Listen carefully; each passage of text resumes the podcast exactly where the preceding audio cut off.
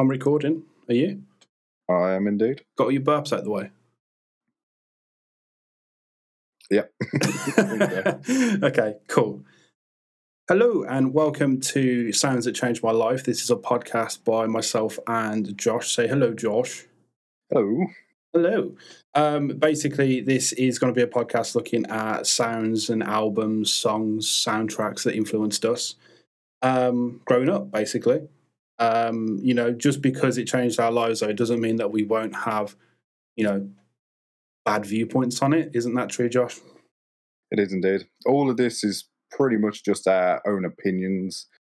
Uh, it's not gospel, so regardless of whether anybody else has their own points of view, that's fine. So it's just how we've had these sounds affect us and our lives in the past. So I think that's a good way of looking at it. It's like, you know, we're going to be critical on certain things, but we also, you know, we still appreciate the sounds and the things that we're looking at. So, you know, obviously in the title, you probably already know that we're looking at Dookie by Green Day.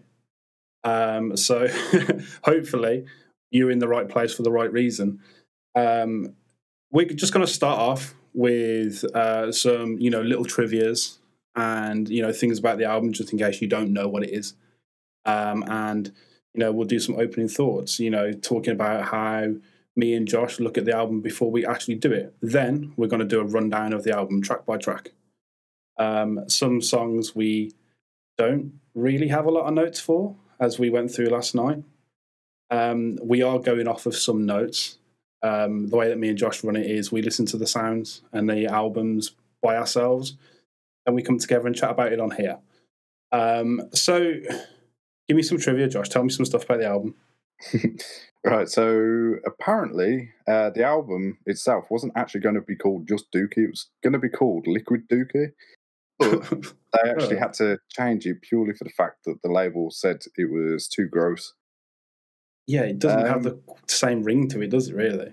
No, not really. I mean, to be honest, with the the style of their music throughout this album, yeah, going away from the label, it probably would have fit. Yeah, I think you know, Liquid Dookie is a bit uh, a little bit weird. It's it's going to be weird putting it on the album. You could call it hot shit, I guess, but don't have the same ring though. Doesn't no, I don't. Um, so the album itself was released on the first of February, nineteen ninety four. I was about a year, about a year old. How old were you? Um, when was it released? What month? First of February, nineteen ninety four. I wasn't even born. you weren't even a thought. Well, you were a thought. You were a very imminent thought. Um, cool. Um, that's mad. Uh, so yeah, basically the album includes themes of anxiety, panic attacks, stuff like masturbation and sexual orientation, which we'll get into, uh, boredom, and also divorce. Um, it's the first album that was released on Reprise Records after leaving Lookout um, on very friendly terms. Mm. And it was produced by Rob Cavallo, which I can never get his name right, so I hope I got that right. Um, he's done a lot of their music, as far as I know. Mm. Um, I think there's only like one or two albums that he didn't actually do. And I think that one of them was the last album, which I wasn't a massive fan of, but I love this album, so that's okay. Yeah. Um, what else you got, Josh? Do you have anything else? Yeah, yeah. Uh, they actually won a Grammy for Best Alternative Album uh, in 1995. Um, Welcome to Paradise, one of the tracks on this album, was actually recorded. Uh, well, it was re-recorded. Sorry, uh, as it was originally on the album Kerplunk. Mm. Um, it's I don't know if you know uh, knew about this, but it's consistently placed in uh, Rolling Stone's 500 greatest albums of all time. See, that's mad. I didn't. I looked at their 500 for this year, and I'm mm. not sure if it's on there, but it should still be on there. Oh, of course. Um, you know, there's a lot of new stuff coming around. Music tastes change year on year, so you know it might come off, then come back on, depending on trends.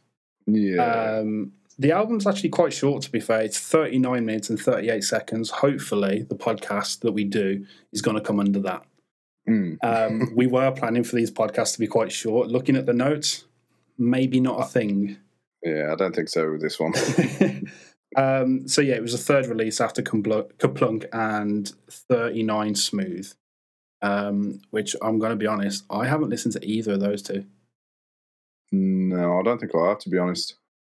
Um, but yeah, to be fair, it was it was the first album to really sort of alienate certain fans, but it took them into the mainstream. So you know, the commercial success caused the band's original fans from the Gilman Street scene that they came up in to regard them as sellouts. So they sort of got disregarded by them to go into the mainstream.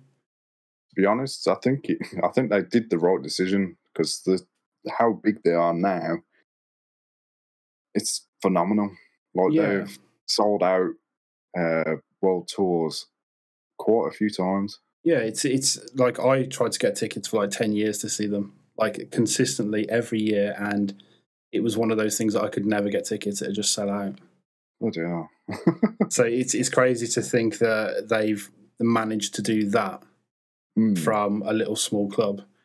Um, Great. You know, I haven't got it on my notes here, but I do know that they went back to Gilman Street when they went into the Rock and Roll Hall of Fame. Oh, really? Which is crazy. You know, it's like a full circle moment. Yeah. Um, right. So moving on to the opening thoughts. Basically, we're just going to say what we think about the album. It's clue is in the name. Yeah. Um, so give me some thoughts, Josh. Make me ponder.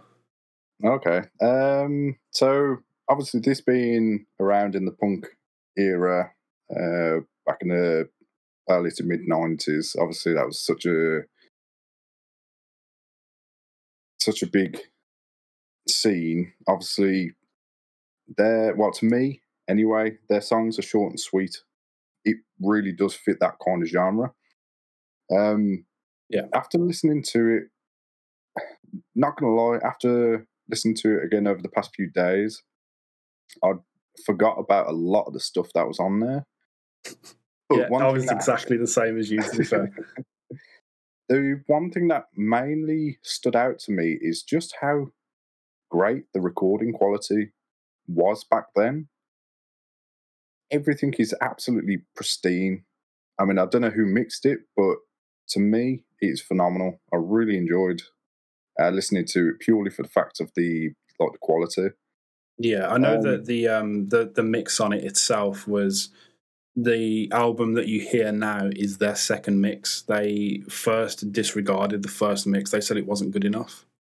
Ah, okay, that um, makes sense. And Rob Cavallo, the producer, he also agreed with them. So they ended up um, remixing it at like a more local studio, and that's what we hear today, basically. Hmm. Uh, personally, my favorite song on the album is Longview uh, purely for the fact it was uh, one of the songs that just brings most childhood memories to me. I mean, I I heard this album uh, through my dad enjoying their music, and obviously you listen to the stuff that your parents listen to, and this just seemed to be one of those albums that uh, came to me, and I listened to it virtually every day. Yeah, I remember hearing it through you, and you got it through your dad, and you sat and taught me the bass line for Longview, and it took me about four days. and that was just the intro. Like yeah. it's it's one of those, but it's crazy saying it because you're saying, you know, it takes you back to like childhood memories. You know, listening mm-hmm. to songs about masturbation. You don't tend to really pick up on it when you're a kid. To be fair, you just think, oh, this is loud and fast. Yeah, I mean, to be honest, I'm I'm no good with lyrics if I'm honest. But so all that still probably still um, I completely disregard it, and I I listen to albums from a musician's point of view. So I listen to yeah. the guitars, drums, bass, blah blah blah, and all that kind of stuff. So lyrics aren't really my strong point. Yeah, so I think that's where we kind of change. So when you're listening to this podcast, we will um, approach it. Sorry if you can hear a car going past. By the way, that is outside my house. Um, but yeah, basically we approach it from two different point of views. I tend to look at lyrics a lot more and you know contextually. Um, I do pick up on like some production. That's kind of my background with Josh. It's a lot more how music is written. Mhm. um, and you know maybe the textures of the songs, what what you actually hear. So I think we're kind of doing a good scope of it. To be fair, Mm. um, but you know, in terms of like how I look at the album, it's one of those that I just think you know it was one of the first albums that I owned. So it's kind of like a fine wine; it gets better with time. um, but I'd never heard anything like it um, before, and I thought it was great. It was just something that I'd never heard. Um, but at the same time, I think a lot of it is deliberate. You know, they had written a lot of stuff for this album that I think they did for a reason to maybe get to a higher market or get to a better, better kind of position in playing live, more fans, for Yeah. instance. Uh, it was Definitely. one of those albums that helped bring punk to the main uh, mainstream. Mhm. Um, a lot of the other later records, if you think about it, like Warning, um, that even though that was like 2000, Nimrod and stuff like that, they were a lot more gritty. So they were being very deliberate with the production on this. Yeah, I mean to be honest, the earlier stuff was. I presume it was more experimental, just to try and find their sound. Yeah, I think it was just recording uh, as much as they could for as cheap as they could because they weren't making the money to tour. Mm-hmm. Whereas this is like a major label release. Yeah, So I think that you know everything down to the artwork is deliberate. You know, it's supposed to be childlike, you know, humorous. Um, they're kind of catering to their audience at that time, which would be younger than what you would typically think now, because a lot of people have grown up with them now. yeah. Have I missed anything on your opening thoughts? Uh, apart from personally, I this era is probably my favorite era for Green Day. Yep. I like how everything's been written for the fact of writing music rather than it rather than being taken over by a label um, and it being all political and stuff like that. I have heard albums in the past by other bands where as soon as they get signed by a label, it just completely goes political. And uh, as much as I still love the music, it can get quite repetitive. Yeah, I think there's three eras to Green Day. Um, I think there's the Dookie era, where it's very punk, you know, very fast.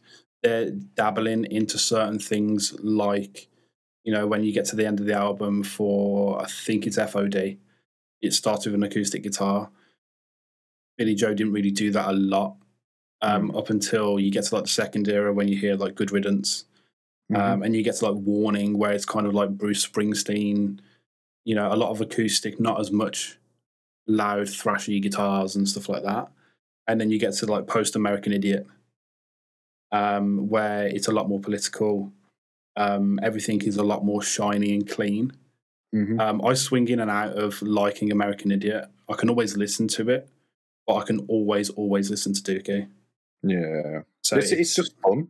yeah, and that's exactly it. If you want to listen to something fast, you know, if you're in a punk mind frame and stuff like that, um, you listen to that album. Whereas American Idiot, like there's certain songs on it that I really love. I can't listen to American Idiot the song anymore. It was so much on Wow. Kerrang growing up that I can't listen to it. Well Um, and listening to songs like "Whatsername" just depresses me. Mhm. So I, I tend to leave that alone now. Yeah. um, so kind of moving on to the track by track, the way that we're going to do this, just so it doesn't feel so uh, kind of disjointed for the podcast itself, just in terms of background, we are going to listen to the song track by track. You won't hear that because of obviously copyright. We don't want to kind of get struck down for stuff like that. And then after the song, we're going to give our views and you know what we thought about the song. Again, it might not be what you think. It might be lyrically what I think and what Josh is looking at. So, you know, feel free to join in the conversation. This will be going up on our YouTube. It's also going to be going on to Spotify, Apple Podcasts, and Google Podcasts too. So, as soon as it goes up, let us know, join in the conversation, and hopefully you enjoy it too. You know, feel free to pause along with us. So, when you get to certain songs, pause along, go listen to the song, and then you'll be in the same mindset as us. But just in case you hear a few little pauses here and there, that's why we're doing it. Okay, so uh, track one is Burnout. Um, as we just said, we have just listened to it, so we are a little bit more familiar. Um, in my opinion, that's how an album should be opened. You know, it's Mm. fast and loud. You don't want to have little acoustic guitars. Well, depending on the, the sound of the album, obviously. Yeah. Um, you know, it's kind of setting tone for the album about you know adolescent themes. You know, he's talking about anxiety, really. I I think anyway, questioning how things work, like, like how life works, saying, "Oh, am I growing up or just burning out?" Um, I'm not going to sing it, but you know, I think it's one of those things that a lot of people kind of go through when you kind of get to the point when you're not a kid anymore and you're expected to go out and get a job. You're like, right, I'm shattered, and it's like, is this normal or am I ruining myself? yeah. Um, I think it's quite nice to be able to address that in in a fun way without kind of writing a depressing song. I suppose it's a way that people can relate to it as well. Oh, 100%. It's like when he says, you know, I stand in line to walk amongst the dead. It's kind of like, you know, complying with society's viewpoint of you, sort of like, you know, falling in line, doing Mhm. what you're expected to do, which is, Yeah. you know, not a lot of people to get to get to step outside that norm, I don't think.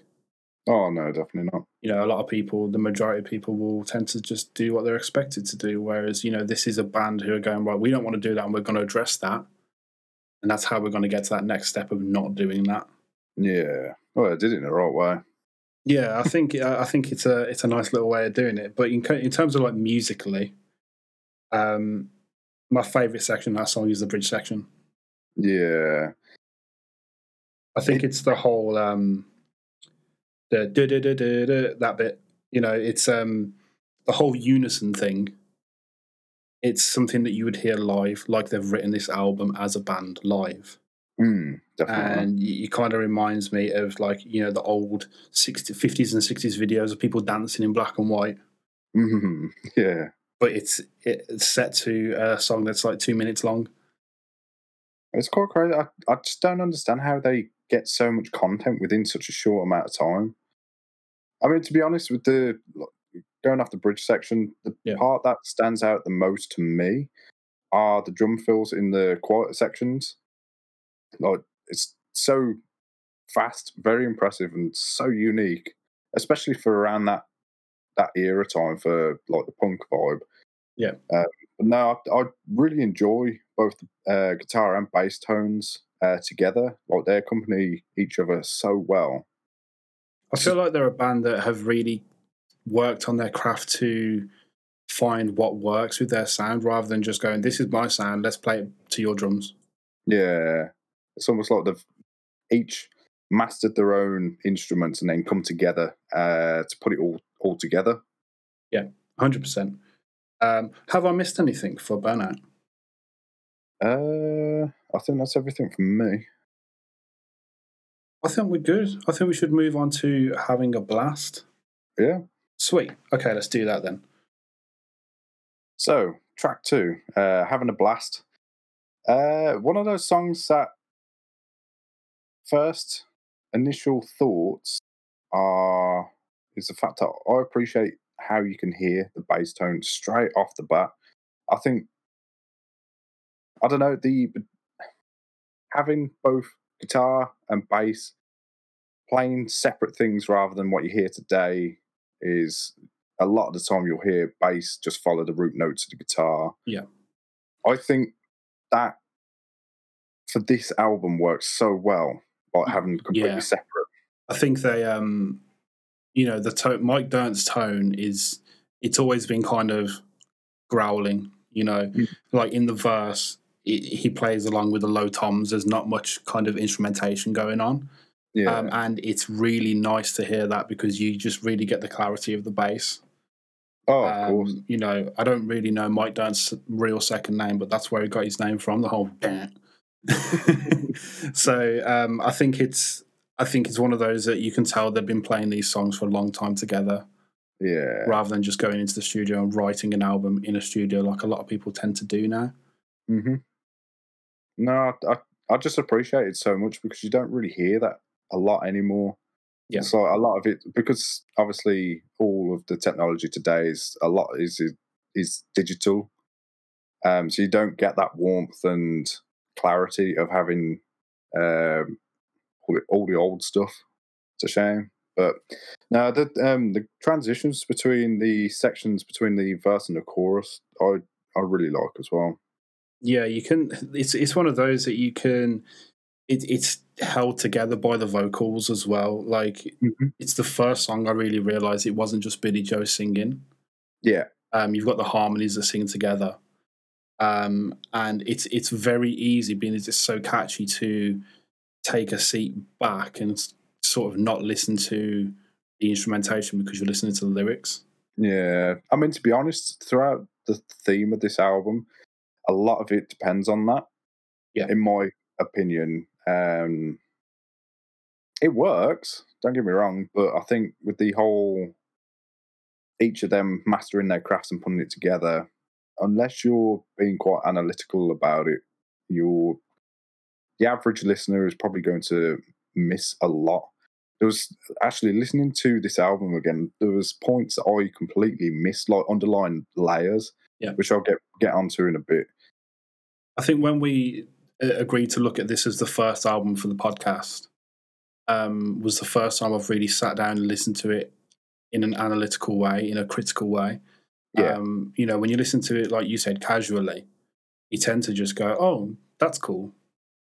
But when you're looking for things to look into and talk about, it's actually crazy the stuff that you pick up. Like you know, for instance, um, there's a descending melody in the in the verse, and it keeps coming back, and yeah. you it feels familiar. So that's what helps you kind of latch onto that song because it's catchy. Yeah, but, totally. Again, like what tends to be my favorite stuff in most Green Day songs is the middle eight, like the the the bridge of the song. Mm-hmm. You know, it's the first time in maybe both songs, like the first two songs, that you hear a break.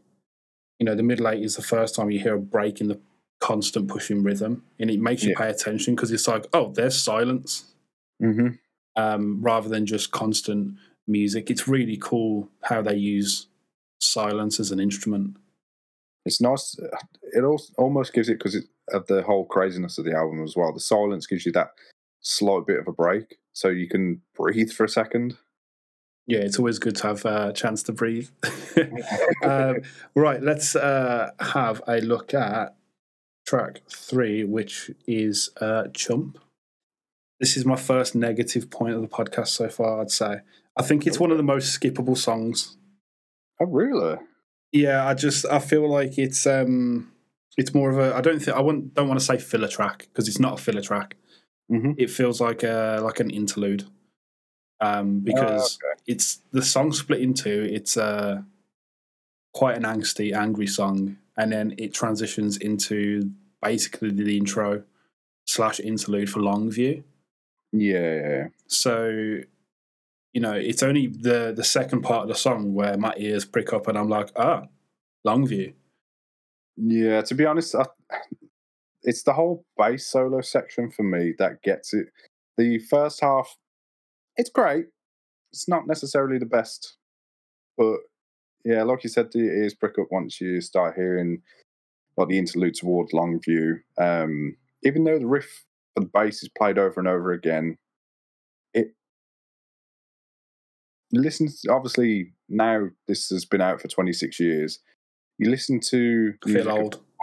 Of, you listen to music of today, and there's a lot of music and bands out there which don't actually give the bassist the recognition they should. Yep. It's just like, mm, just stay in the back, you're, you're fine.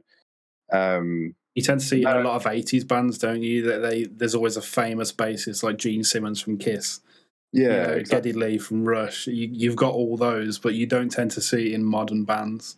Yeah, it's a shame because I wish more bands did do it now, but but now I, I, I listening to it again after a little while, I thought there's a lot of obviously because like you know me, like Sum 41 was one of those bands which I grew up with, and that was pretty much my first rock band that yeah. got me into listening to the stuff that I listen to now. Hundred percent. Um, listening to this song again, especially for the bass solo section, it really gives me that vibe that Sum 41 has used this song for so much inspiration towards their songs uh, themselves. Yeah, Which- you listen to a lot of the stuff from All Killer No Filler. There's a lot of like it's like this on the album.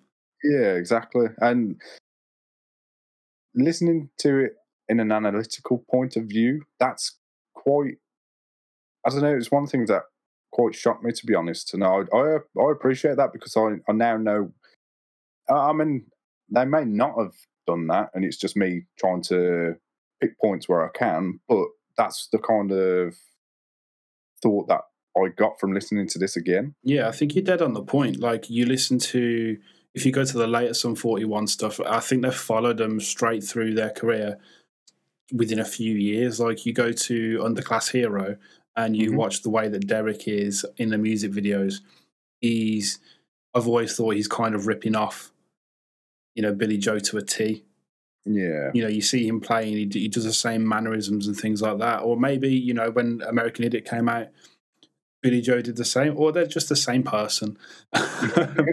but you know, it's it's one of those that you see a lot. It's only really in the last couple of years that you see Sum forty one playing live and stuff like that. That he doesn't really do that much stuff anymore. Yeah, I think with the whole, uh, it's more. I think they grew up. Yeah. They had a bit of time to go away, and then they've come back and have grown up. Because I know uh, it was a guitarist in Sum forty one. They'd left for ages, isn't it? Yeah, Brown Sound. Uh, That was his name, wasn't it? Dave Dave Baksh, whatever his I think his name is Baksh or something like that. But yeah, he, they called him Brown Sound for years. um, but yeah, he left up until like I think it was 2016. jeez. um, which is a long time to leave a band, especially to come back. You look at Guns N' Roses and see Slash coming back when they very publicly hated each other for such a long time, and you kind of go, "Where's the money?" Yeah, but you know, kind of circling back to the song, it's it's. I think it's one of those that they were just doing an interlude before interlude tracks were really a thing. Every band does them now. yeah. Um, I think the transition between Chump and Longview is absolutely phenomenal. One of the probably one of the best songs I've heard to do that. yeah, the transition is like basically they they just basically cut a fill in half, don't they? It's not it's not like oh now we're transitioning into this song. It's we're just carrying on from one song to another. Mm-hmm. Um, I think looking at the song though, um, if I'm talking about certain elements, the chorus is catchy. I'm not going to sit and slag the song down because it's it's a catchy chorus, Mhm. you know, and it, it's the same as the last song. It's got a very straightforward pushing rhythm to it. Yeah, Um, but it again, it touches on those adolescent themes of just growing up. It kind of looks at jealousy. You know, maybe a girlfriend or ex girlfriend has found someone new. Maybe has a new friend because he says, "I don't know you, but I think I hate you." And it's like, you know, I thought at first maybe that's a celebrity on TV, but you see people on TV, so it might be hearsay. You might have heard about someone, or you know, without being Billie Joe, we don't know.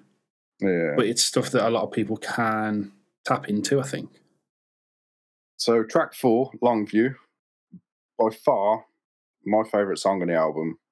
Uh, like I said earlier, I think it's just. spicy opinion. I think it's purely for the fact it just brings back so many childhood memories for me. Um, I mean, like I said, it's the whole.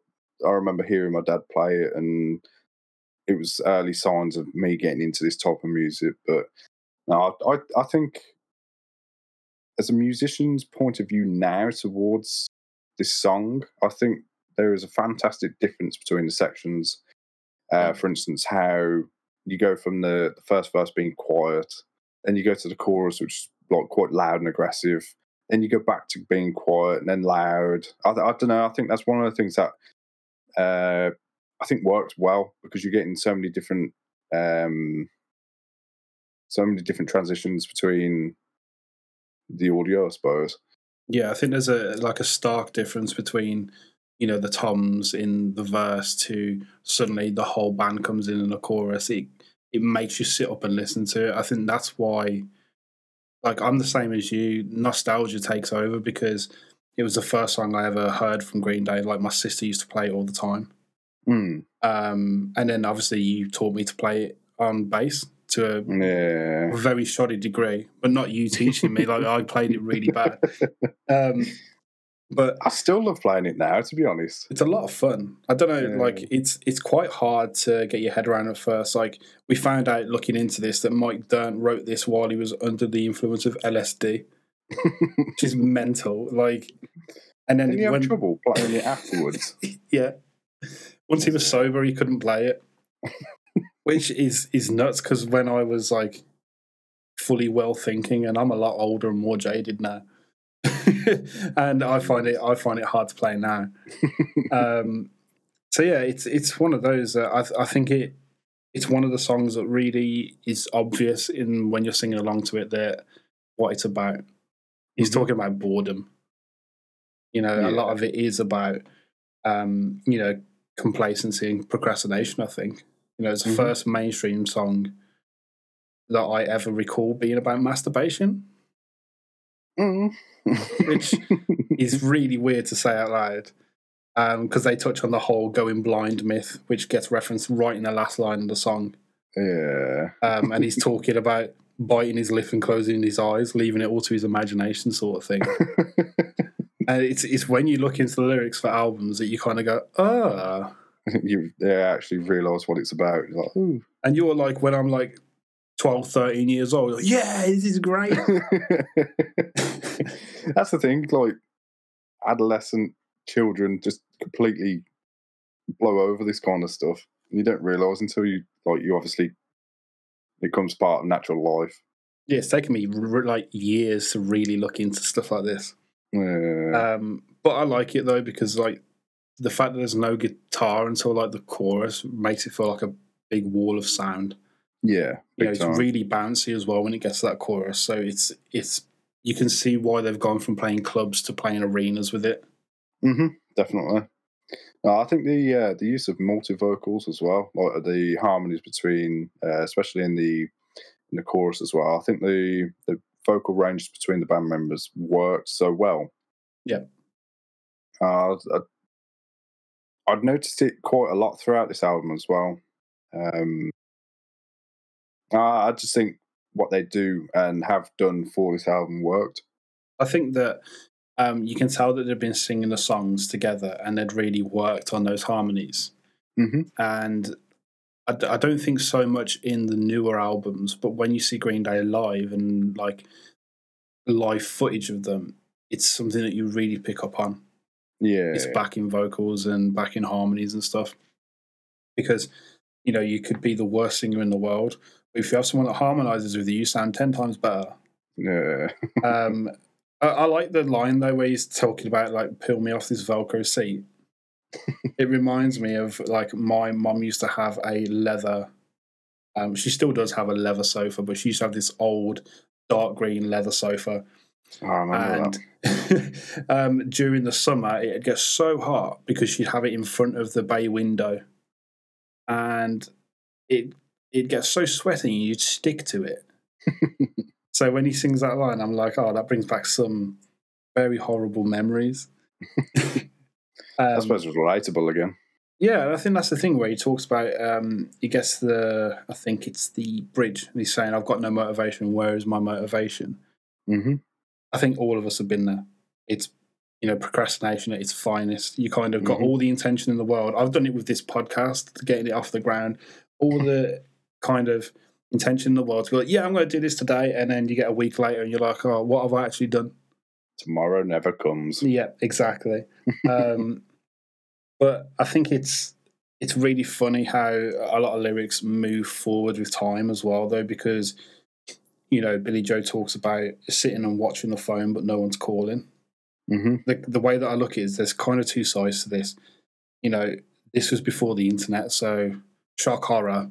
He was waiting for his friends to call, um, but we still do it now Yeah. you know we kind of we get so consumed by our phones and you know social media and stuff which i mean go for it because you're listening to this podcast on a form of social media so have at it um but i think it can lead us to be more lazy as well Yeah.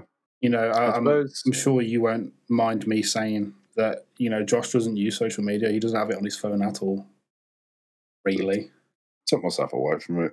Takes up too much time. I'd rather spend time with the people who I care about most, rather than feeling that I had I have to be glued to my phone. Yeah, I feel like you can be more productive as well. Yeah, It's not the step that I've taken yet, and it's a step that I've wanted to take for a very long time. hmm Um, You'll do it. it's it's I think it's just one of those that you know a lot of people get all consumed by it. hmm And I feel that's like it can be quite refreshing once you've uh, once you pull yourself away. Yeah, that's the reason why I'm so glad I did it. To be honest. That's why Right. you know with the whole speaker based stuff on YouTube, whether you're listening on YouTube or Spotify, wherever, you know we don't have any social media accounts. We just have the channels. hmm um, you know, it's just how we operate ourselves. We want to put stuff out for you guys to listen to and enjoy. But um, I'm certainly, certainly not a uh, like a social media manager. I think I'm past No, that me point in my life where I'm enjoying that stuff. Um, yeah. But that kind of leads us into the next bit where he's, he's talking about, you know, mum of the says to get a job, but she don't like the one she's got. You know, there's not a lot of people that really, I can say, really enjoy their job. You know, Mm, I think some people do love their job and they're the lucky ones. You're one of the lucky ones, Josh. yeah. Um, but it's, I think it's one of those that it's kind of tapping into sort of teenage angst, but also adolescent and growing up, kind of saying, "Oh, I'm not really a fan of this." hmm Being told to do something that others don't want to do, it kind of feels hypocritical. Yeah, definitely. Um, but it's also it taps in with the music as well because the outro becomes very like a lazy guitar riff, like very relaxed playing. Yeah. Like the lyrics and the music content like com- complement each other really, really well. Um, and I think it's you know it's it's kind of funny because it's that sort of juxtaposition where you've got the sort of lazy feeling verse and then the chaotic, frustrated chorus hmm and I think it works so well, and that's I think why it translates to so many people. Yeah, I think that whole uh, quiet loud, quiet loud. It, again, it, it must they must have done it for a reason. It's almost like two people shouting back at each other, like "Do it, don't do it, do it, don't do it." That kind Yeah, of I think there's a certain element of call and response, but I think there's a, also a certain element of, you know, not a lot of bands tend to work with dynamics anymore. Mm, Whereas dynamics used to be a very big side of recording when it was, you know, analog recording anyway. You get a certain warmth to analog recording when it's louder. Um, I'm pretty sure this would have been in the era where it will have been digitally recorded, not as good as it is now. Um, but you can get a lot more control over things like dynamics in digital recording anyway. yeah, But I don't think a lot of people tend to delve into it as much. Right, so yeah, track five is Welcome to Paradise. Um, this was the song that was originally recorded for Kerplunk and Mhm. then uh, re recorded for El Duque. Oh, Um, I did that. I think it's like, you know, with demo songs, we've been in that position ourselves with like music that we've written before. Mm, There's certain demo songs and stuff that you really can't get to the point where you're like, that's it, I'm happy. I suppose on some some albums it may not translate as well as you hoped it to, and then once you obviously uh, come up with new ideas, and new songs, it may work better with a, a different track list. I suppose. Yeah, I think the there could be another side to it where they really like that song so much they were like, you know, we can do this in a lot better quality now. Yeah. So let's, you know, let's really give it our all with this song. hmm Um, yeah, I think it's it kind of picks up from where Longview left off, literally from the song, and you know, in terms of the themes it kind of touches on. Um, he talks about paying attention to the cracked streets and broken homes. Some call it slums, some call it nice. Um, I feel like this is one that I can really appreciate. I think everywhere you live, it's the same. People Mhm. hate it where they grew up Yeah. you know you see some people like oh this place is horrible it's you know it's really terrible around here like when somebody moves to somewhere else you tend to see the other side of it like oh i like it here because i moved here yeah. it took you, for you've me- got that choice. yeah 100% it took for me to really appreciate um home when i moved home you know i moved down to the other end of the country pretty much, and then I moved back home, back to Birmingham, and you know, suddenly, it's one of those things that I, I do appreciate certain things more. hmm I don't say I hate it; I dislike it at times, but there's certain bits where I'm like, ugh, Yeah. you know. Um, so it's something that I can really tap into, but at the same time, he, he kind of it's it's really he's contemplating a lot of things in the lyrics. He's talking about someone being shot in the second verse, and he's asking why he's still here. And I think that's could it could either be that could have been me, or it could have been why am I not out of here yet? Why have I not left? Yeah. Which, you know, for such a fun sounding song, it's quite deep. Mm-hmm. You Oh, know, of course. uh, Green Day have a habit of doing that. They hide it behind a layer of sort of humor. Blink did it a lot. hmm I think Blink Blink did it to a very like a live degree. Um, you tend to see a lot of their music videos and them live, and you kind of go, okay, they're idiots, but they're singing about very deep stuff. Green Day do the same. Yeah. Um, but he's like, the first line gets referenced later in the song where he's saying, Dear mother, can you hear me laughing? And it's kind of like, I don't know if he's starting to feel more confident with the fact that he's left home, or if it's kind of like, you know, it's showing some sort of growth, maybe. I don't know. Yeah. This is one that I kind of, looking at the lyrics, I sort of struggled with a little bit Mm. but we ended up having quite a lot of notes on it too. Yeah. Um, But looking at it instrumentally as well, the chorus backing vocals with like the descending, you know, he, he's not, the backing vocals aren't copying what Billie Joe's singing, it's just like a descending sort of scale.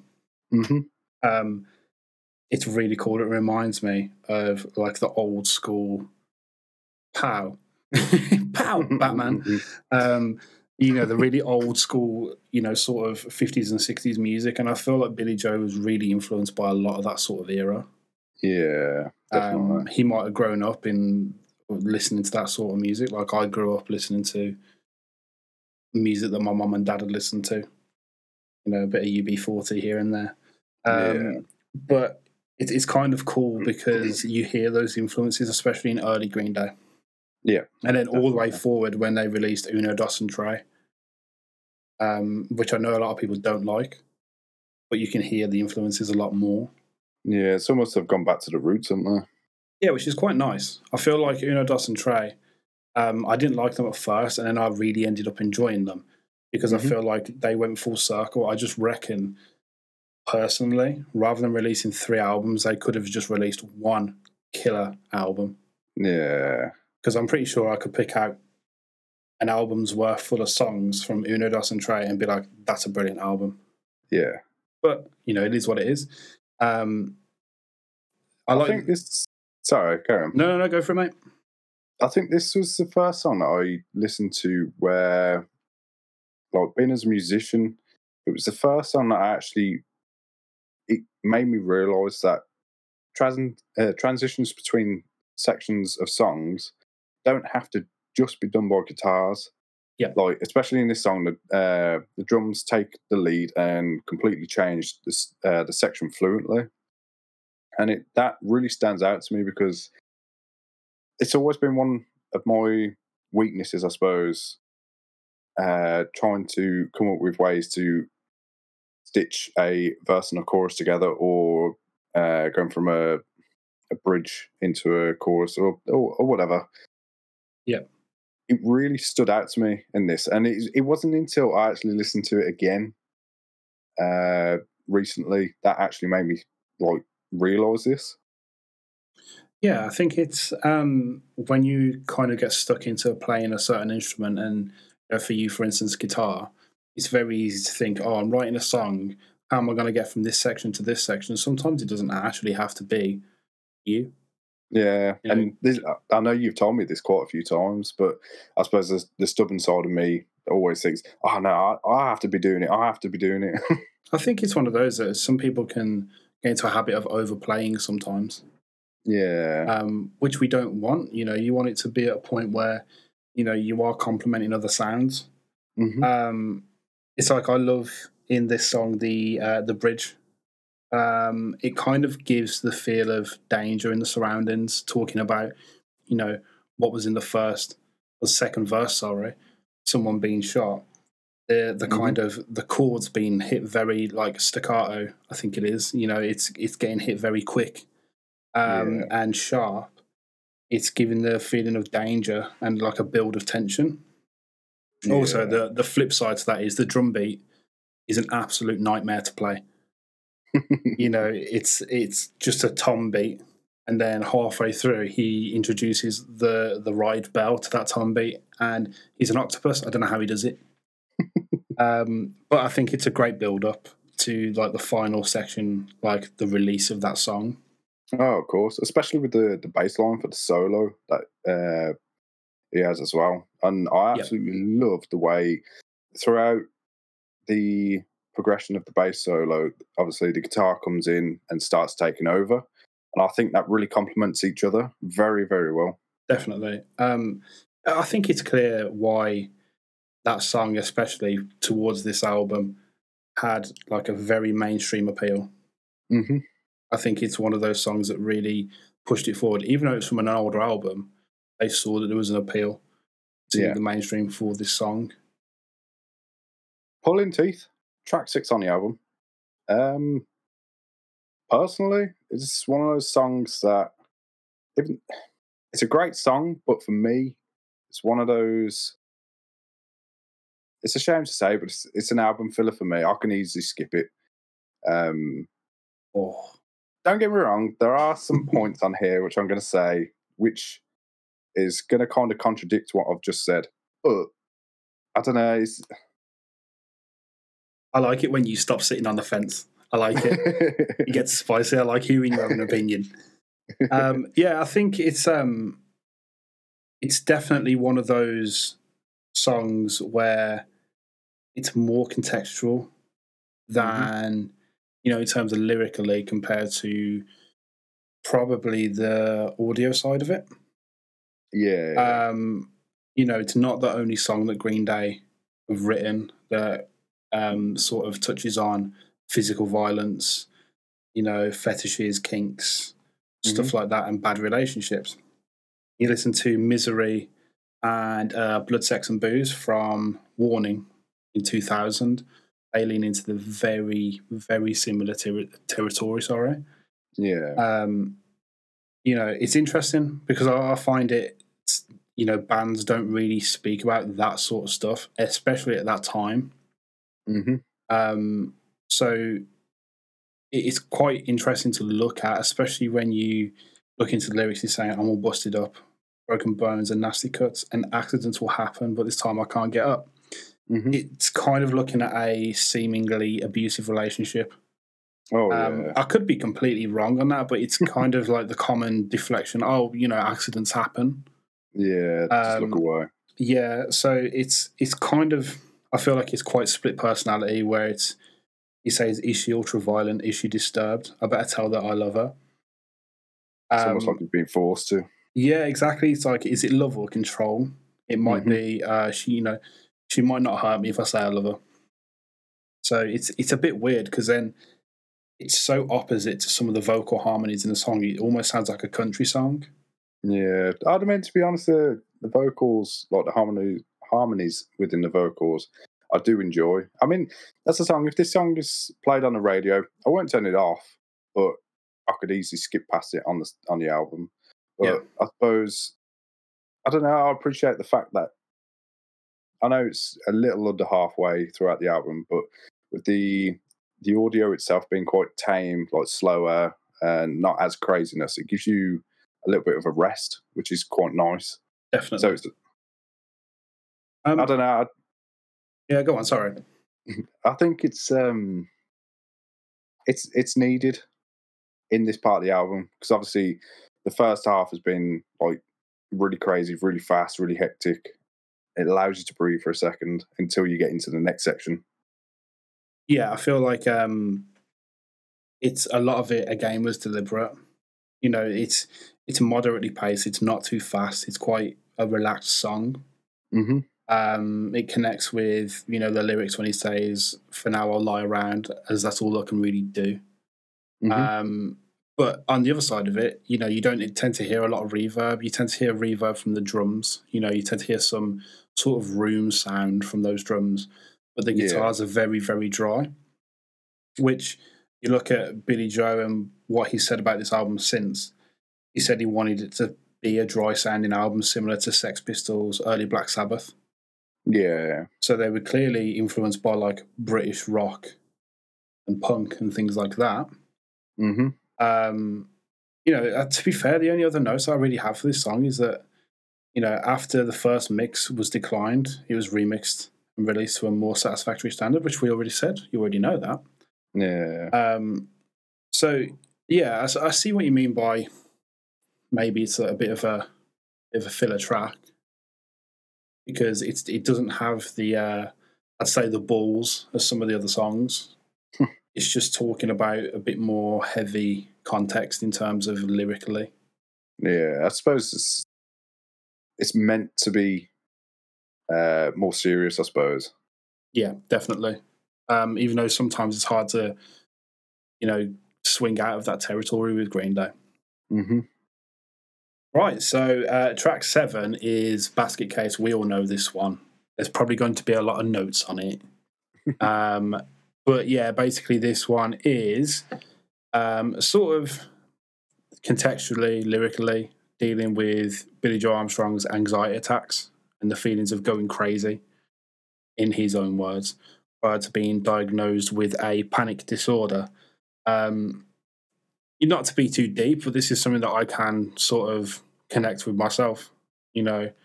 Um, so, you know, panic attacks and things like that, you can never really put down into words how it feels. Um, clearly, Billie Joe managed to. So it's it's really it's a fun way of doing it because, in all fairness, like if I was to write a song on having a panic attack and things like that, it wouldn't come out as fun as this and it definitely wouldn't sell as many copies. Um, so yeah, I, I feel like it's one of those songs. It felt like a single from the first line. As soon as you hear the first line, you're like, "Oh, this is a big song."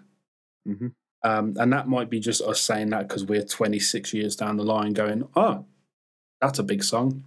Yeah. Um, but I think it tricks you the first time you hear it. Um, you know, you hear the bell on the hi hat; it's quite light. Um, tricks you into thinking that the song's not going to be loud. Um, and you know, you hear the vocal harmonies, which is quite nice and light as well. Um, and then the whole band comes in; and it feels live. hmm So I think it's one of those. It's one of the most more. I forgot what I was going to say. Then it's one of the most um, vocally catchy songs on the album. Oh yeah, definitely. You know, and that shows because it's always on places like Kerrang TV and things like that. Yeah, I remember. I, I remember seeing the uh, the music video for this. Uh, obviously, I was quite young when this came out. Yep. Um, and I remember it gave me so many bloody nightmares. Like those- Really? the the people with the weird faces. Did it absolutely scared the crap out of me? it's funny you say that because the first time, very similarly to the first time I saw the video for Black Hole Sun by Soundgarden, Mm. I didn't sleep for like a week with the smiles and stuff. It freaked me out. Um, but the the video for this song was recorded in an abandoned, uh, like a psychiatric hospital. Oh Christ! Um, so yeah, it was very, uh, very apt, I'd say. Yeah, I mean it's Um, quite fitting. Oh yeah, definitely. Um, I think it's one of those like you look at what they were talking about in the song. You know, he's talking about whining about everything and nothing at once. I think he's being conscious of being melodramatic.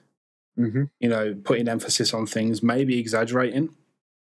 Um, that could be looked at as like you know how people are looking at it from the outside, or how it is in his head. He might have enough grasp on his thoughts to kind of go, "This is silly." You know, I'm I'm complaining about everything and nothing at once hmm which you know all sort of logic when you're having like panic attacks and anxiety attacks and things like that just go out the window Yeah, I mean, I, I think with the the whole panic attack uh, theme, it's it's so unpredictable, and I think that kind of relates to how uh, the fact well, them three as a as a triple uh, Triple Band, they have made this song sound.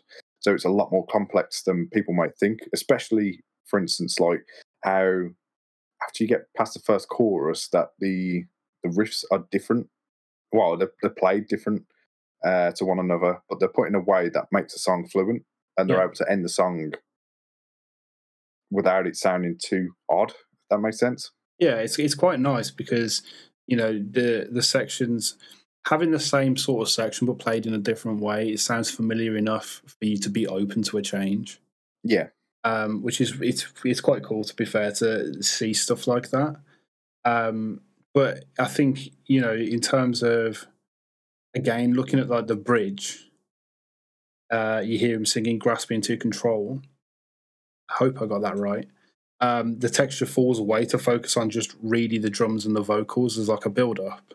yeah, And then it's the first real guitar solo on the album. And I say guitar solo, but it's just really chords hmm you know it's it's not really like a lead line um but it pulls your attention in still yeah. which is really interesting to hear it was with that section where it actually it I found it quite impressive and it was the first time I really when I listened to it originally uh seeing how uh, one person can, pl- can play guitar and sing at the same time and it's it's just something I, I don't know whether it's I can't multitask or um it's, it's just the fact that I can't do that and I find it really impressive when people can. I know there's a, like so many people out there now who can play and sing at the same time, but i feel like there's an art to it. Yeah, i feel like it's really knowing what you're playing to a degree where you don't have to think about it anymore yeah, um i could be wrong i'm not a guitarist um so I, I could be completely wrong but it's it's one of those that you look at it and you go oh god how does he do that yeah. But then you look at guitarists and vocalists like Devin Townsend, and you go, God, how do you do that? it's on such a completely different level. yeah, it's it's you know, it's not just playing chords at that point. Mm, I think a lot of it is muscle memory when it comes to playing riffs and chords because it's stuff that you've written. yeah, I um, think that may be why uh, their guitar riffs are so like not pointing it down on it, but that that's maybe why they are a little bit more basic, but they are still effective. A lot of people called them the three chord band for a long time Mm, because they just use three chords in a song. But you know, if it's the if it's that that works, then that works great. mhm, You know, I, I can't put it down because it works. Um, but yeah, I think it's it's mad because it's such a massive song. Um, and again, it's one of those songs that touches on quite deep territory. I think Yeah. because in this one, I hope I've got the right notes. I do. Um, yeah, um, Billie Joe basically said that they'd been playing it live for years. Um, beforehand, it was written in 1992, and this was came this came out in 1994. Huh, I didn't know Um, that. I think it was written in 1992. It was played in 1992 anyway. Um, Yeah. And he, Armstrong later said of their studio experience that everything was already written. All we had to do was play it. So it's That's- it's it's one of those. It's like you know your instrument, you know what you're playing. You Yeah. should just be able to go in and one take it, really. Mhm. Um, but I think my favorite part of the song, to be fair, is probably the outro. That sounds really mean, not like in a mean way um, but the outro, um, like the guitar line that goes over the top, like a lead line, it kind of feels like more of a guitar solo than the bridge. Yeah. Um, and it just kind of the end of the song sort of falls away. And it sounds it's a really great way of ending the song, I think. I couldn't agree more, to be honest. But I think, you know, I think my last point would just be, you know, when he's talking about like certain lyrics, he's sort of questioning everything. Um, we know that Green Day are stoners. That was where their name came from. Mm. Um, but he kind of he's being paranoid, and he's not sure if it's him being stoned or if it's you know his anxiety that's doing it. I So mean, to be honest, obviously everybody knows the effects of uh, what they were smoking back then. Um, that's definitely going to be one of the side effects easy. So he's going to bring up his panic attacks. Yeah, so he's like he's saying like you don't know if he's being paranoid or if it's him being stoned, which is paranoid in itself. Um, Oh, yeah. And then that gets that line, um, or am I just stoned sort of thing, gets revisited multiple times in the song, which gives the feeling of paranoia because he's constantly questioning himself over and over again. hmm Um, I think it's quite smart songwriting, and we're probably looking into it in a much deeper level than Billie Joe would have written it. He might have just been like, "Oh, that's catchy. Let's sing that again." yeah, Um, probably because it's high at the time. yeah, so I think it's um, I think it's definitely one of the strongest songs on the album. oh, of course. So track eight is called "She," and uh, this song was the uh, the only song on the album which is a radio only single. Uh, the song was written by Armstrong about a former ex girlfriend uh, who actually showed him a feminist poem with the identical title. Um, in return, uh, Billie actually wrote the song and showed showed it to her, and later on moved to Ecuador, prompting that he should actually put this song on the album. Yeah, I think she's on, not she as in the song, but I think uh, his ex girlfriend. She's at the sort of center of a lot of the songs that he wrote. Yeah, I- there's Could be wrong on that. there's um, actually Sassafras Roots, if that's how you pronounce it, and Yeah. also uh, Chump. Yeah, Uh, so they're- they're the ones on this album. Um, I think, and, and I think I might be wrong on this one, so don't quote me too much. I think Good Riddance as Mm-hmm. well. He wrote that about an ex girlfriend, but I think she. I think I remember reading somewhere that he wrote about an ex girlfriend that moved to France. But oh, okay. that's too similar to have two different girlfriends be like, "Hi, love you, now bye, I'm moving to some other country." Um, so it's it's really interesting that because by this time that they were recording this album, he'd already met his now wife. oh, okay. So it's interesting that he still chose to put it on the song. But art is art, isn't it? Yeah, I mean, it all comes from stories. Oh yeah. Um, I think this is one of those I have a lot less lyrics on because I, I really do love the song. Um, but I have a lot less notes. Sorry. Um, I think there's just a lot of frustration in the song. I feel like it Mhm. was written after like an argument. Yeah, um, you know, he the intro feels the same as Longview. It's just bass and drums, Mhm. um, which is pretty cool. And then when you get to the chorus, it's the whole band again, yeah, um, which you know, it's not copying, but it's it's a very familiar feeling sort of uh, way of doing it. Yep. Um, there's a lot of angst and frustration. I think. You know, there's Okay. there's a big scream as he goes into like the bridge. yeah.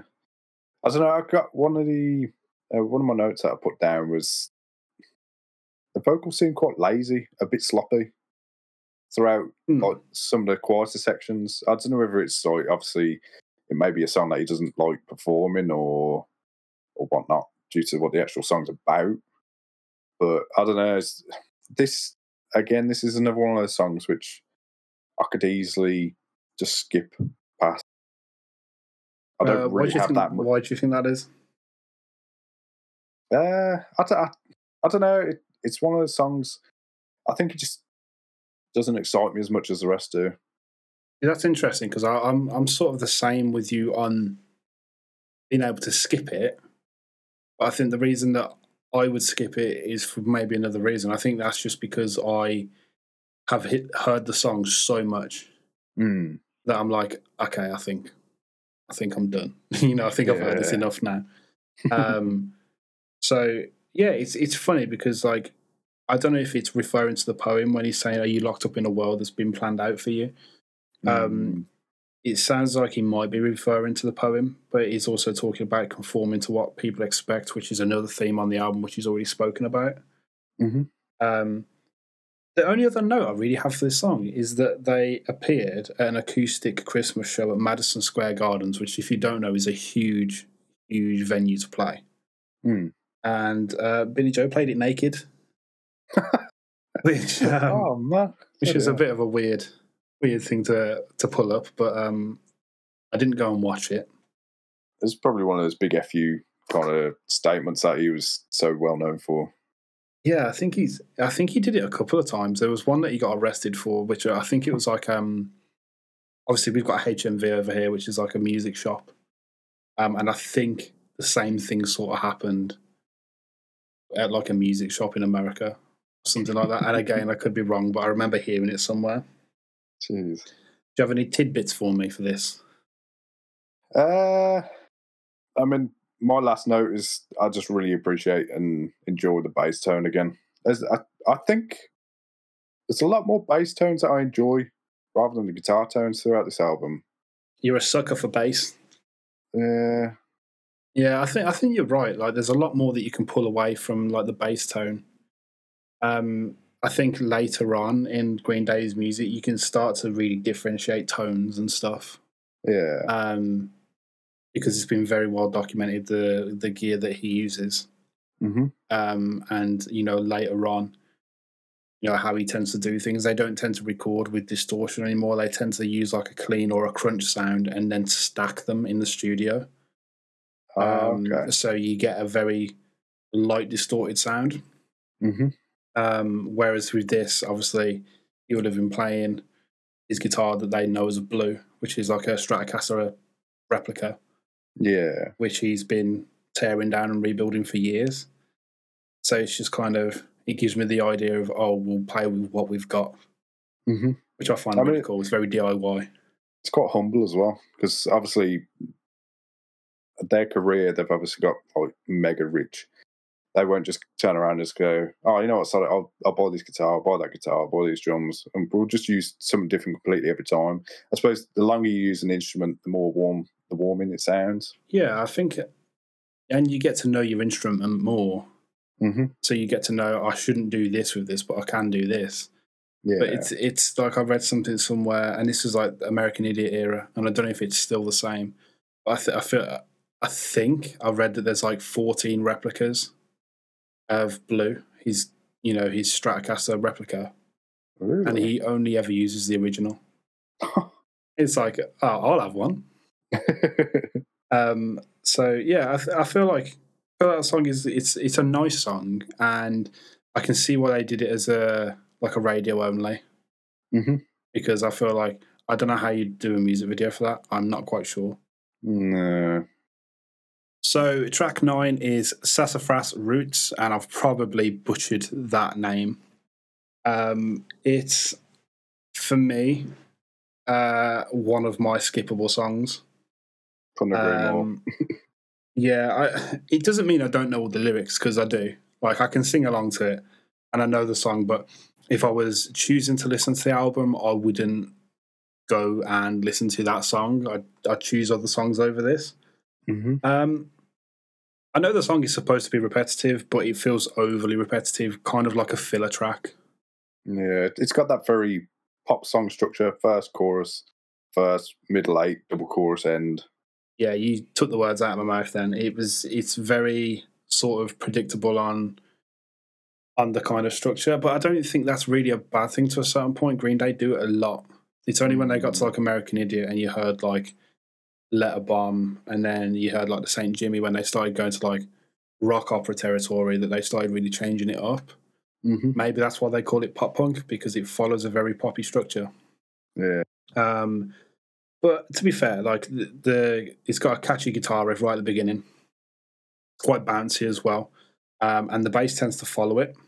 hmm Um, most songs see Green Day tend to play things like independent bass lines and um, independent drum and guitar riffs.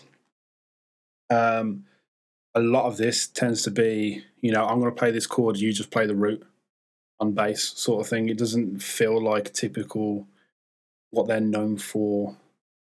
Uh, Green Day, really. hmm Um, but there's a big emphasis on the drums saying that. I think it's a real standout track for Tré Cool.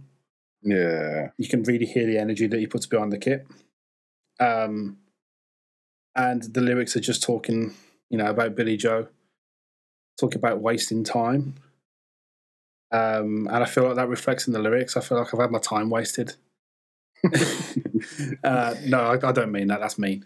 Um, but he's asking his ex girlfriend if he could waste his time while she's wasting hers.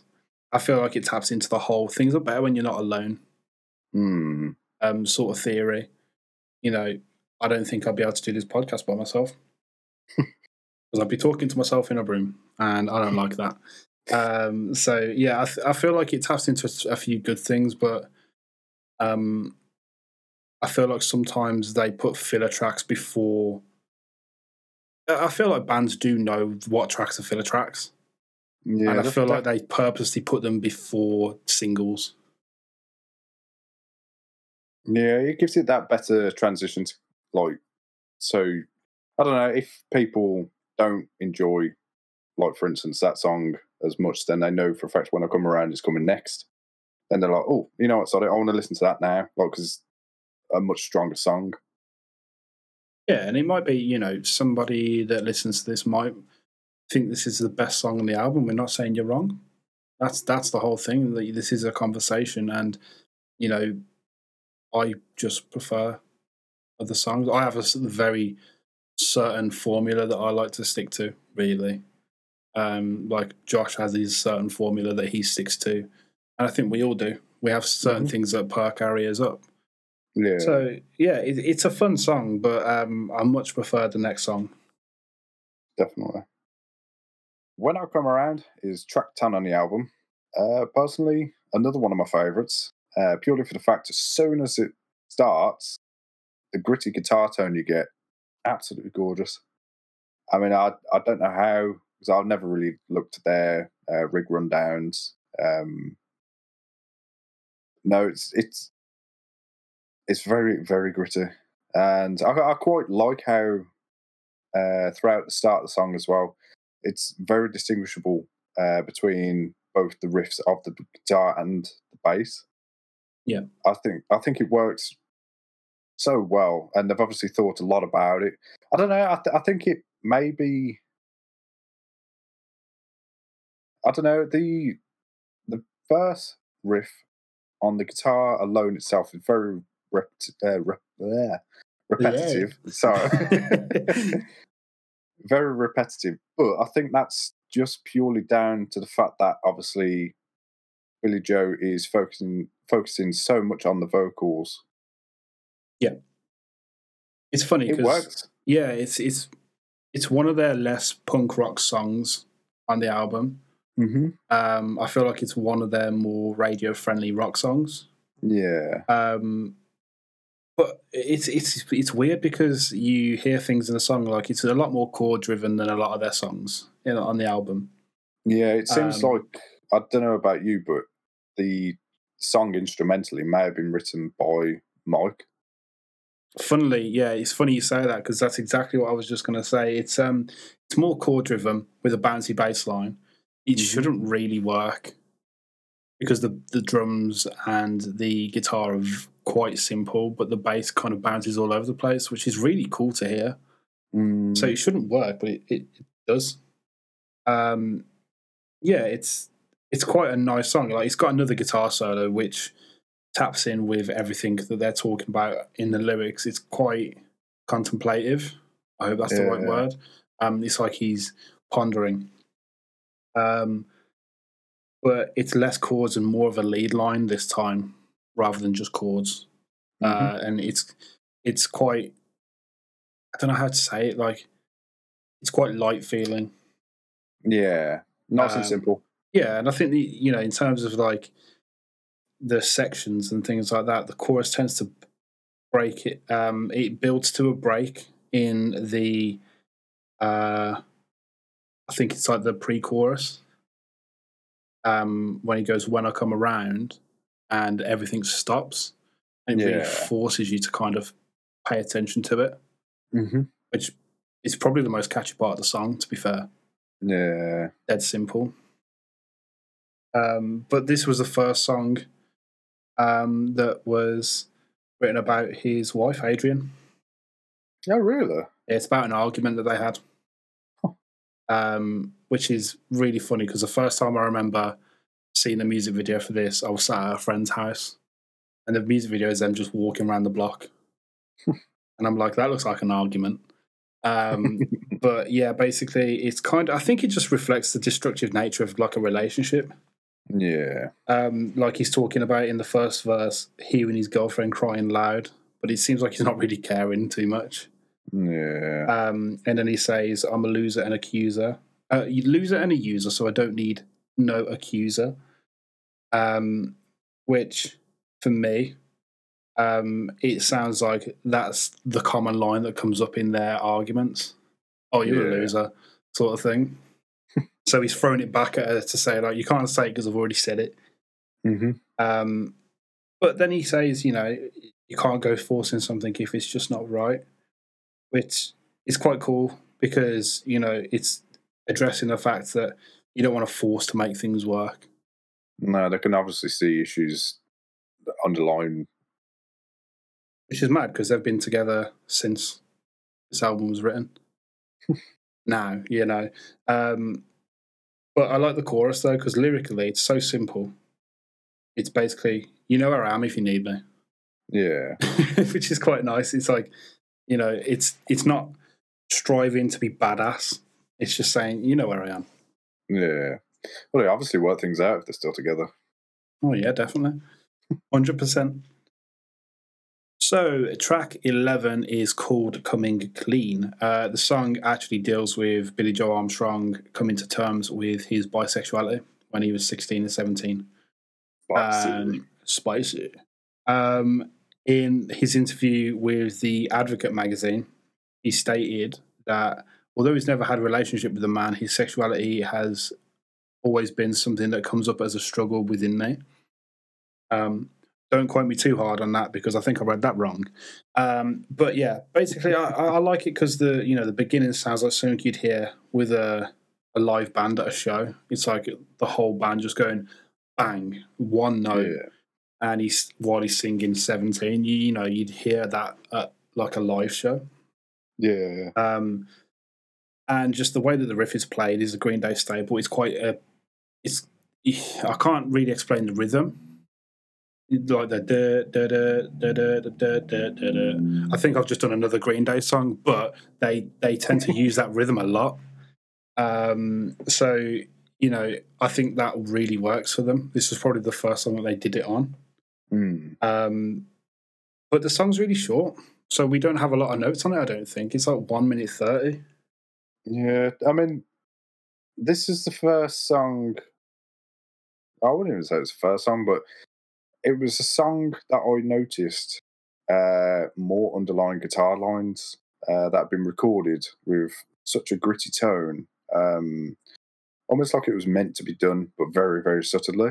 And it was only until recently when I actually listened to uh, the album again through proper headphones, it was that I was able to actually pick those out because I'd never noticed them before. It's really interesting you say that because you know it's very easy to just crank something up in a car or at home on a hi-fi system or whatever it is, and you lose a lot of details. It's when you actually sat listening to something private, maybe a little bit quieter than you would, that you hear stuff that you probably didn't really notice a long time beforehand.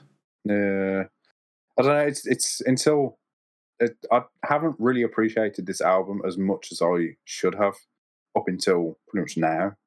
Yeah, it's it's worth saying that you know obviously with the whole list of songs and albums that we're going to do for Sounds That Changed My Life, um, some of the albums I've chosen, some of them that Josh has chosen, this was kind of a mutual one for the both of us.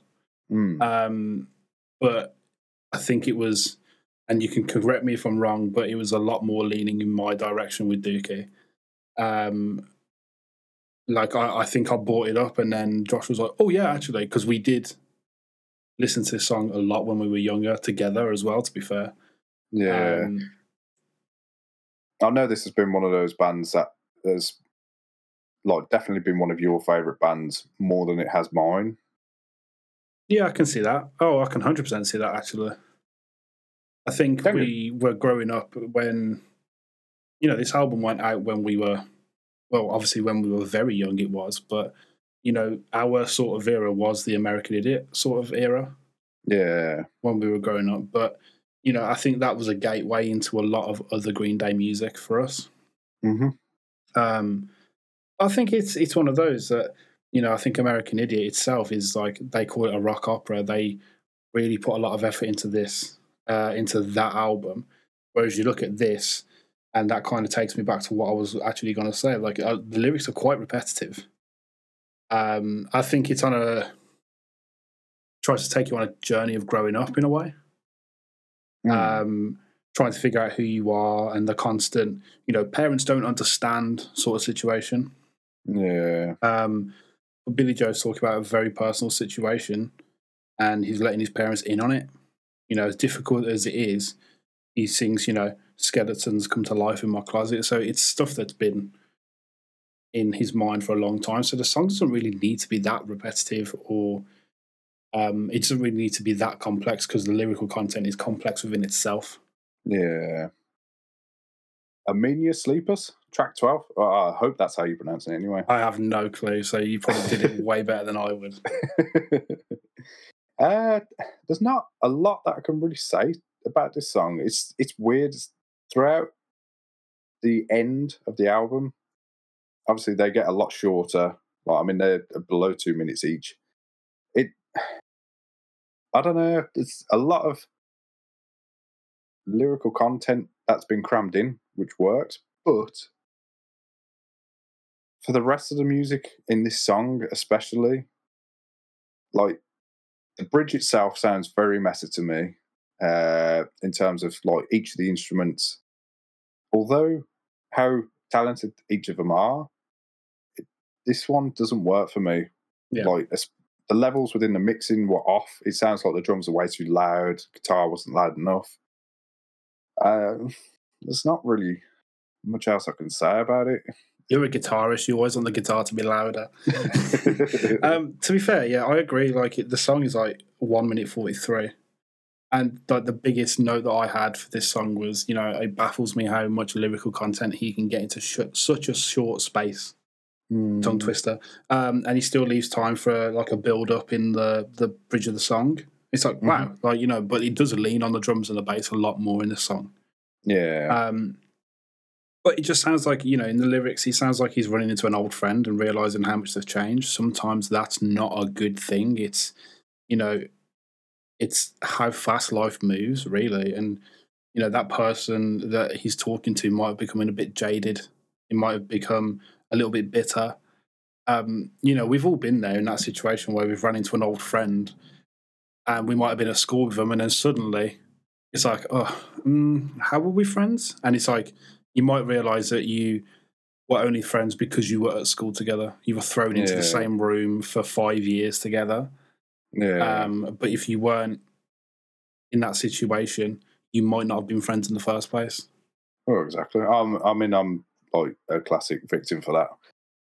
It's interesting though because like I, I, I I'm a big believer in that sort of stuff. Like me and Josh grew up together, um, and it was it genuinely probably in terms of our friendship, it wasn't because our parents were friends. It wasn't because you know we were at school together. We were just we just met at the park.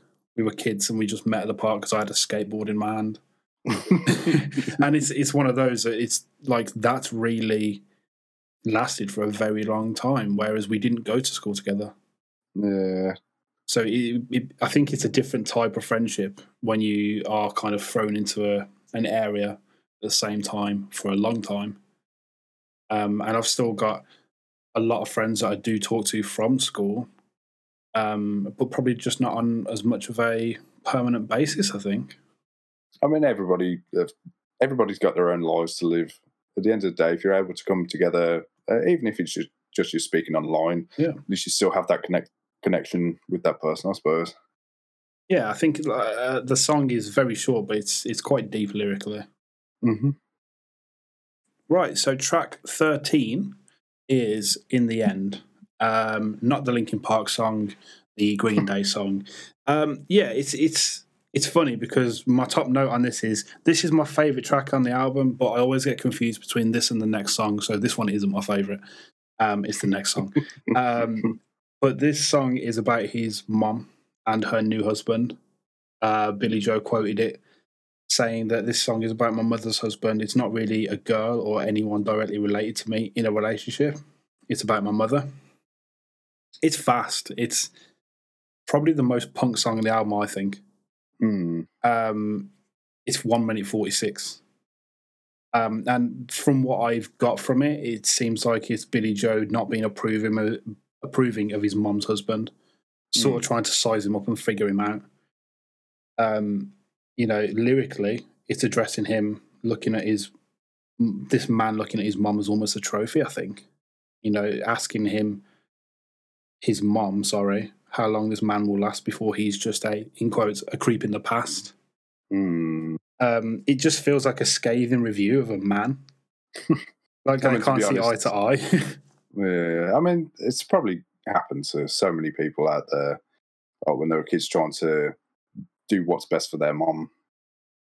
Yeah, like it's it's a weird one. Like my I, I grew up with my, my parents being split up. Um and you know, it's it's one of those that my mum's had boyfriends and stuff. And growing up when you're a kid, you're like, Well, I've got a dad Mm-hmm. and it's it's very cut and dry in your head. And you think, Oh, well that's not my dad sort of thing. But at the same time, it's it's one of those situations that, you know, I, I grew up as as long as I have known with you know my mum and dad being separated so it's it's a very weird one because realistically you look at it and you just kind of go oh you know people move on people do meet other people Mm-hmm. you don't have to like them it's not my job to like them Yeah. um, and i feel like a lot of people have been in that situation oh, of course. but the lyrics are such a contrast in what you actually hear musically because it's really bouncy and fun hmm One of the things I always pick up on is how much I focus more on the drums uh, throughout this song. Yeah. I think, because of how exciting the drums are, especially in the chorus. It's something I always pick up on most. And I don't know about you. It's such an underrated song. I wish it was higher up in the track list. definitely and i think it's one of those songs that they should definitely play play a lot more hmm Um, I can imagine stage invasions in small clubs to this song and mosh pits. yeah. Uh, the vocal harmonies just feel like a bit of a juxtaposition to the song, though, because it's so bouncy and fast, and the lyrics are very smooth over that bouncy rhythm. yeah. Um, the use of bridge, the, empty, the use of the empty spaces as well. oh yeah, It's so refreshing. yeah, it's really nice to ha- actually have that breathing space in some songs. Um, but the bridge feels like it's something a band, like a big band, would do while their front man runs about the stage, which Billie Joe does a lot. Yeah. So it's kind of like they were planning ahead. Like musicians always imagine what their songs are going to sound like in front of people. hmm So I think it's good to see that you know they had that forward vision in mind. FOD, track 14. As you probably heard in the, uh, the last song uh, explanation, we found out that this must be Tom's favourite song. yeah, Um, I mean, from what I get from it, the simplistic uh, vocals and acoustic guitar going into like such a an aggressive punk, uh, loud song for the rest of it. I think it's a shame it's so low in the track list yeah, because of how powerful it is. I mean, the obviously FOD, we all know what that means. It's so just the whole theme of it's very gritty, very he's trying dark. not to say it. He's trying Yeah. not to say the words "fuck off" and die. um, it obviously clearly shows when Billie Joe was writing it, he seriously has and ha- is holding such a grudge against that person. I mean, I don't know who it is. Could be an ex girlfriend or who, who knows. It's interesting you say that I because, like, found this on the web. oh hello Siri. Sorry. we'll keep that in. Um, so yeah, basically, like it's interesting because it's like he's confronting feelings on someone, not Siri, um, calling them two faced, and effectively he's basically cutting them off by you know the lyrics saying "Let's nuke the bridge we torched two thousand times before." It's like we've tried to get on and we can't get on. Mm. it's again probably a situation that a lot of people have been in. Yeah. Um, it's probably the first time that I actually realised that punk bands could do acoustic stuff. hmm Um, I thought the first time I heard it, it was a fully acoustic song, and then it scared the hell out of me when the whole band came in because it it's very quiet at the beginning, so it, it kind of forces you to turn up whatever you're listening to. You're like, oh, I'm going to turn this up a bit because I can't hear it too well, yeah. and it gets really loud. No, I, I quite enjoy how how they do things like that purely for the fact, obviously, if it's a build up to something which is a, a lot bigger, then it may be like a a way of them being able to portray the negative theme for the song itself. Yes. Um, yeah, it's it's like when the whole band come in, it's so unexpected, and it just shows flexibility. Um, I think it kind of says a lot for the future because Billie Joe would go on to do a lot more acoustic music on later albums. So, you know, he did um, Good Riddance, which is massive. hmm Um, you know, Warning was predominantly acoustic rather than electric. So it's it's interesting to see that he is happy to pick up an acoustic guitar. Um, Yeah. It's actually one of the longest songs on the album as well, which is saying something because it's only two minutes 50. um, but yeah, I, I like the lyric when he's saying, I've had this burning in my gut now for so long. He's basically saying, you know, it feels like such an uplift once the whole band comes in when he sings that. Yeah. And, you know, before the secret song, this was the last song on the album, so it was a perfect way to end it. hmm It's like a big, bombastic, like, ends the album. And then we have All By Myself.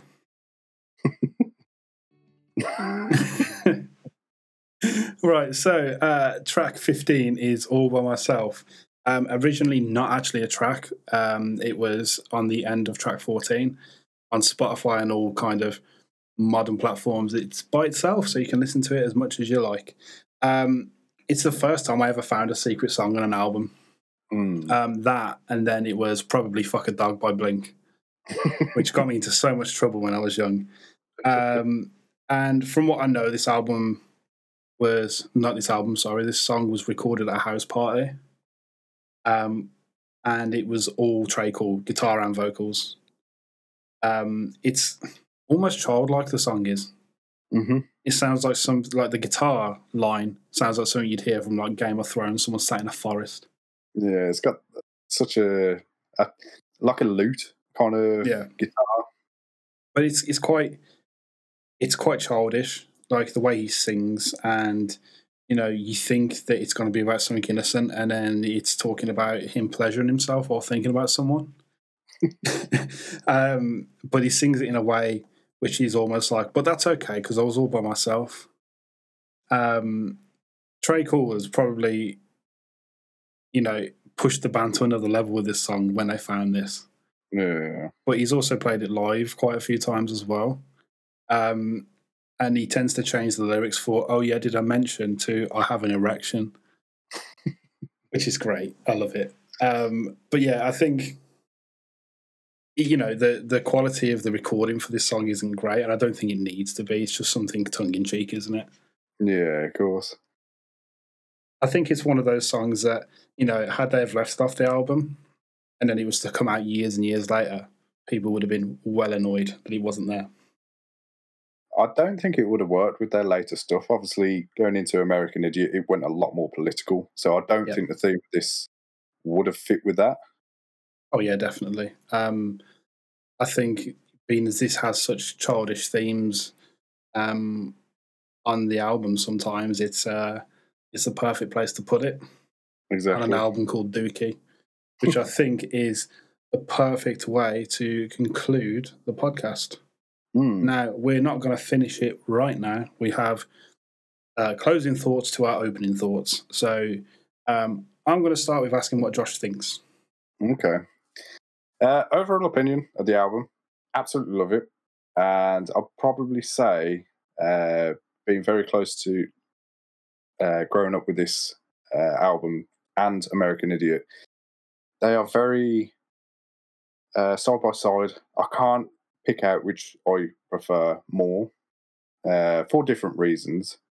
Uh, absolutely love the uh, both the guitar and bass tones throughout the album um, for seeing how gritty and how how much they must have worked on getting those specific sounds. Yeah. Um, I quite enjoyed the fact it was a shorter album uh, because obviously with how it gets so crazy throughout each of the songs, you you don't really want to be listening to an album which is just constantly constantly going um, for I don't know, say an hour, an hour, ten minutes. Yeah. So I don't know. I think the the shorter aspect of it worked for me. Um, their writing process in terms of being able to give each one of the members their own little uh, spotlights throughout each of the songs, uh, more in others. Uh, I appreciate that because you don't really hear that in many albums today. Like, That's true. I don't know. It's the fact that they give Tré, no, not Tré, sorry, Mike, so much spotlight for doing more bouncier riffs on his bass or even solos. It's just fantastic. It's so refreshing to hear. I think um, it's great just because there's only three people in the band, so you've got to there's got to be breathing room. Yeah, of course. Um, classic songs that everybody knows, and personally, my favourites on the album would be Longview, Welcome to Paradise, Basket Case, and When I Come Around. Ooh, good choices. Um, I will take over from there and basically just say, in terms of my thoughts itself, um, yeah, I really love this album. Um, after first hearing it, I waited about 10 years to see Green Day live. I could never get tickets, as I said earlier. Um, I was always struggling to get those tickets and I always sold out. Um, by the time I did see them, I was extremely lucky because they played this album in its full um, at Reading and Leeds in 2013 um, for its 20th anniversary, which is crazy because it was 20 years in 2013. Um, it's clear why this album is so adored um, and why it's been so commercially successful. I think it went diamond, sold like 20 million copies, mm-hmm. something like that. Um, and that was in 2013, so it's got to sold way more since. Oh yeah, cool. Because that was his 20th anniversary. Um, yeah, to be fair, some people prefer their later stuff over this, but you know, this was my introduction, so it'll always have a special place in my heart. Mm, of course. Um, and I think, personally, I think that wraps it up. Anything you want to say, Josh? Thank you very much for listening. If you got to this point, really appreciate it, and we hope that you come back to our next episode. To be fair, you took the words out of my mouth. Um, we are quite a way into this now. We did plan for this podcast to be maybe half an hour mini podcasts. And for certain sounds you know if it's just a song they might be. We might do short podcasts here and there. But if you are this far like this far into the podcast thank you for sticking with us. Bye bye car. Um i'm assuming that everybody just heard that car in the background otherwise i sound mental. Um, but yeah thank you for sticking around. We really appreciate it. If there's ways that we can improve let us know. I can't go out and blow cars up so sorry about that um, but yeah, let us know how we can improve. Tell us what you enjoyed about this album. Tell us what you didn't. Um, if you're following us on YouTube, feel free to, you know, do the usual. Subscribe, thumbs up, thumbs down, whatever you prefer. Comment. Let us know what you think. Um, if you are listening on any of the podcast platforms, uh, feel free to subscribe or follow. I don't quite know how it works yet, so um, feel free to let us know too. Um, but thank you for being here, and I think we're going to sign this off and say goodbye. So, bye bye. Bye bye. Usually we wave here, but we can't wave on no video. So, bye, guys. yeah.